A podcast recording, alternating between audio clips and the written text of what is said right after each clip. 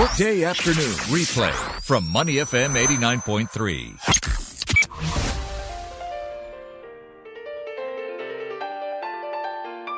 The Soul of Business with Clarissa Montero on Money FM 89.3.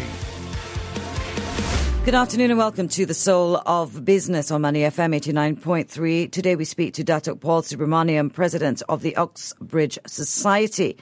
Now, if you are unfamiliar with it, the Oxbridge Society is actually made up of people who graduated from Oxford and Cambridge, pretty much. Is that correct? Yes, absolutely correct. Uh, all right. And we're going to talk about several things the CSR that the society gets involved with.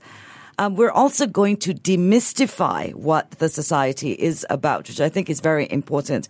But for starters, welcome to the show. I'm looking forward to this conversation. Um, you invited me to attend the bicentennial carol service, so why don't we start by talking about that? Why is this bicentennial carol service so important? First of all, Clarissa, thank you for including uh, me in this program mm-hmm. to talk a little bit about the bicentennial service mm-hmm. and also maybe to just, as you've said already, demystify a little bit about the Oxbridge Society, mm-hmm. which I know many people will think is elitist but I'll come to that in a moment. Yes, we will. Okay, the bicentennial carol, it's actually a carol service. Mm-hmm. It's being organized on two nights, tomorrow, 12th and the 13th mm-hmm. of December. And the idea came about because there was a sense that the tradition of Christmas is inclusive. Mm-hmm. Carol services are very powerful, and people sing carols from all faiths. And we did feel that at the end of the chronological year, this year, with the end of the bicentennial celebrations, sure. that one of the strongest ways of unifying people is to have everyone together enjoying the tradition of Christmas, but in a place where different faiths would come together. Mm-hmm. The whole ethos of Singapore has been built around an improbable society with tremendous fault lines, but that diversity being harnessed to create a common purpose, a common sense of understanding, and a strength in our diversity. So, this is a way to really celebrate that diversity. To put it as an idea and to propose it, we had to be sensitive to the various um, issues and the strands within society, mm-hmm. and it had to be seen to be inclusive. It is inclusive. We are very fortunate that the interreligious organization and all the religious leaders of Singapore are going to be standing shoulder to shoulder next to each other in the cathedral at the service, giving thanks to God mm-hmm. in their own different ways. Um, but giving thanks to God for the blessings that Singapore has enjoyed over 200 years. But it's not just a looking back at history. I think it's also taking stock of a what has, of hope, maybe. Yes, what has made us a nation, and what it is that's going to continue to undergird, guide us for the future. Right. Our diversity actually is our strength, and we have used the differences of culture, of nuances, and of religion in this country to create actually a melting pot that is global and is a hub.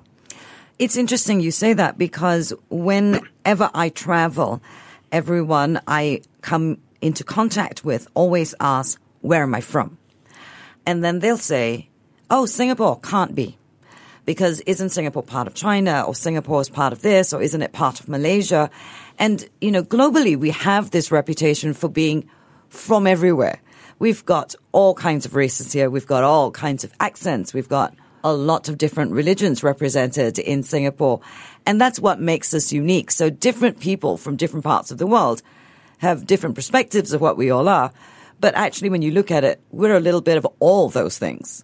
We all eat Indian food. We all eat Malay food. We all eat Chinese food. We all know how to order in different languages as well in Singapore. I think that diversity makes us very unique. I love being Singaporean. So do I. And I take tremendous pride. And when people ask me the same question, you know, it always is, is a real eye opener to them to say, actually, we represent in a small conurbation, mm-hmm. really in many ways, a little United Nations, a mini United Nations, because the two largest societies of humanity, the mm-hmm. Chinese and the Indians, are represented here with the richness of their traditions and their cultures. And then we have the Muslim culture, the Arabs who came here early on.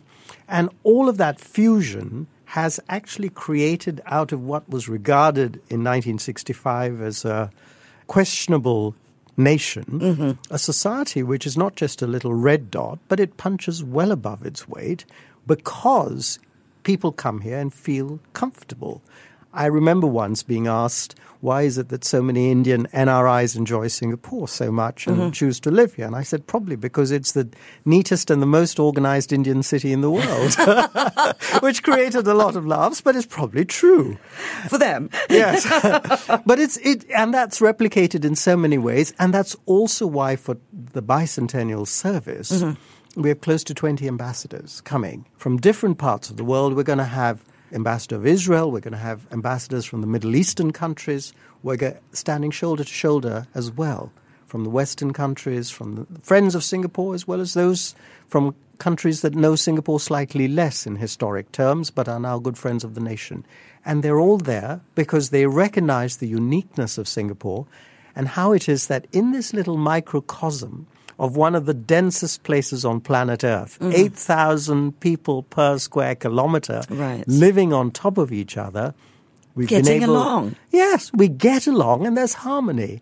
And there's harmony, I think, because from the earliest, my earliest recall as a child, and I'm thinking back, I'm now in my 60s, mm-hmm. I was always told that what binds us is stronger than what divides us. Absolutely. Secondly, I think all of us in this country are at least bicultural. We know our historic roots of the tribe or whoever we are, what our race is, but we mm-hmm. know at least one other. We're seeing also a lot more fusion in terms of these cultures, intermarriages, etc. But people picking from each. And I think that's another strength. And I think the third thing is working together as a group of people to create harmony is not something that is taken for granted. It's a work in progress and people work at it. And this service is working at that understanding, that shared concepts of what strengthens us together. And the only way you dismiss and dispel prejudices is if you know what the other people actually are thinking, what underlies their belief systems, and you have a healthy respect and understanding. Without those that respect, it's very hard to actually avoid issues like, for example, prejudices. Right. So we were so again, it's a continuous work in progress, never taken for granted. Well, I hope we never do take it for granted. we are speaking to Dato Paul Subramanian, president of the Oxbridge Society. Before we get to some of the CSR that the society does, perhaps we should look at the society itself. You're right to bring up that Oxford and Cambridge are both schools that people tend to think are elitist. Now we send our brightest children to Oxford or Cambridge. My parents were very clear. They didn't have a smart enough daughter to go to Oxford or Cambridge, so I went somewhere else. So full disclosure, same country, different area. I didn't go to Oxford or Cambridge, but my very intelligent friends did. So that elitism that you're speaking of, to some extent, it is what we aim for. You know, as a student, you want to be the top 10% of your school, of your cohort, so you can attend schools like Oxford and Cambridge. So you want to dispel that elitism. Why? you know, what you said actually, Clarissa, is is hugely interesting and important. And I think it would be wrong of me to say we don't recognize that people regard us as elitist. Mm-hmm. But I'd like to put a different perspective on Sure. it.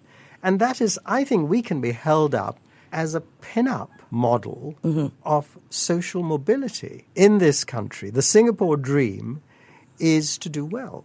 Sure. And the maxim here is that every neighborhood a good neighborhood, every school a good school. Mm-hmm. And social mobility actually works. And we see it in the Oxbridge Society because more than 50% of our members come from backgrounds where their parents were not privileged. Mm-hmm. The Singapore system has worked. They have, and I think the Singapore dream is if you work hard, if you have guts, if you have gumption, you can pull yourself up by the boots, by your bootstraps, and even if you can't afford to get to the, to these top universities, whether it's Stanford or Yale, and NUS is right up there, mind you, um, you can actually get help from the government to send you to these places. So the Singapore dream remains. Social mobility has helped a lot of people. I mean, Chan Chun Sing is an example, single parent family, mm-hmm. improbable start in life, rented accommodation, went to Cambridge. Now, a very important member of the 4G. And that is the example, I think, within the Oxbridge Society of social mobility at work. The second thing is we don't take the fact that we have more than half of our members have got to Oxford and Cambridge on somebody else's dime, mm-hmm. the government's dime. So that's never forgotten. So people have a sense of wanting to put back. And I remind our younger members, those who've been caught up in the rat race in their 30s and 40s, wanting to build their careers, yes, that's very well and good. But we need to be able to put back into society. So we have a boat race, and around the tradition of the boat race, we raise funds for NCC. We started a series of lectures, an annual lecture series called the Hard Seats, which we named after Mr. S.R. Nathan, because when he came to talk to us, and mm-hmm. he came to talk to a small group just before he died, and he said, Paul, make sure the people coming to meet me are the ones who would not normally get a chance to meet me. Right. And I want to see your younger members because I want to leave an imprint. And we were all sitting in a comfy chairs, and he came in, and I gesticulated to him to the sofa and said, Mr. Nathan, this is for you. We all stood up. And he said, No, I want a hard seat. This country was built on the fact that my generation sat on hard seats and believed in hard seats.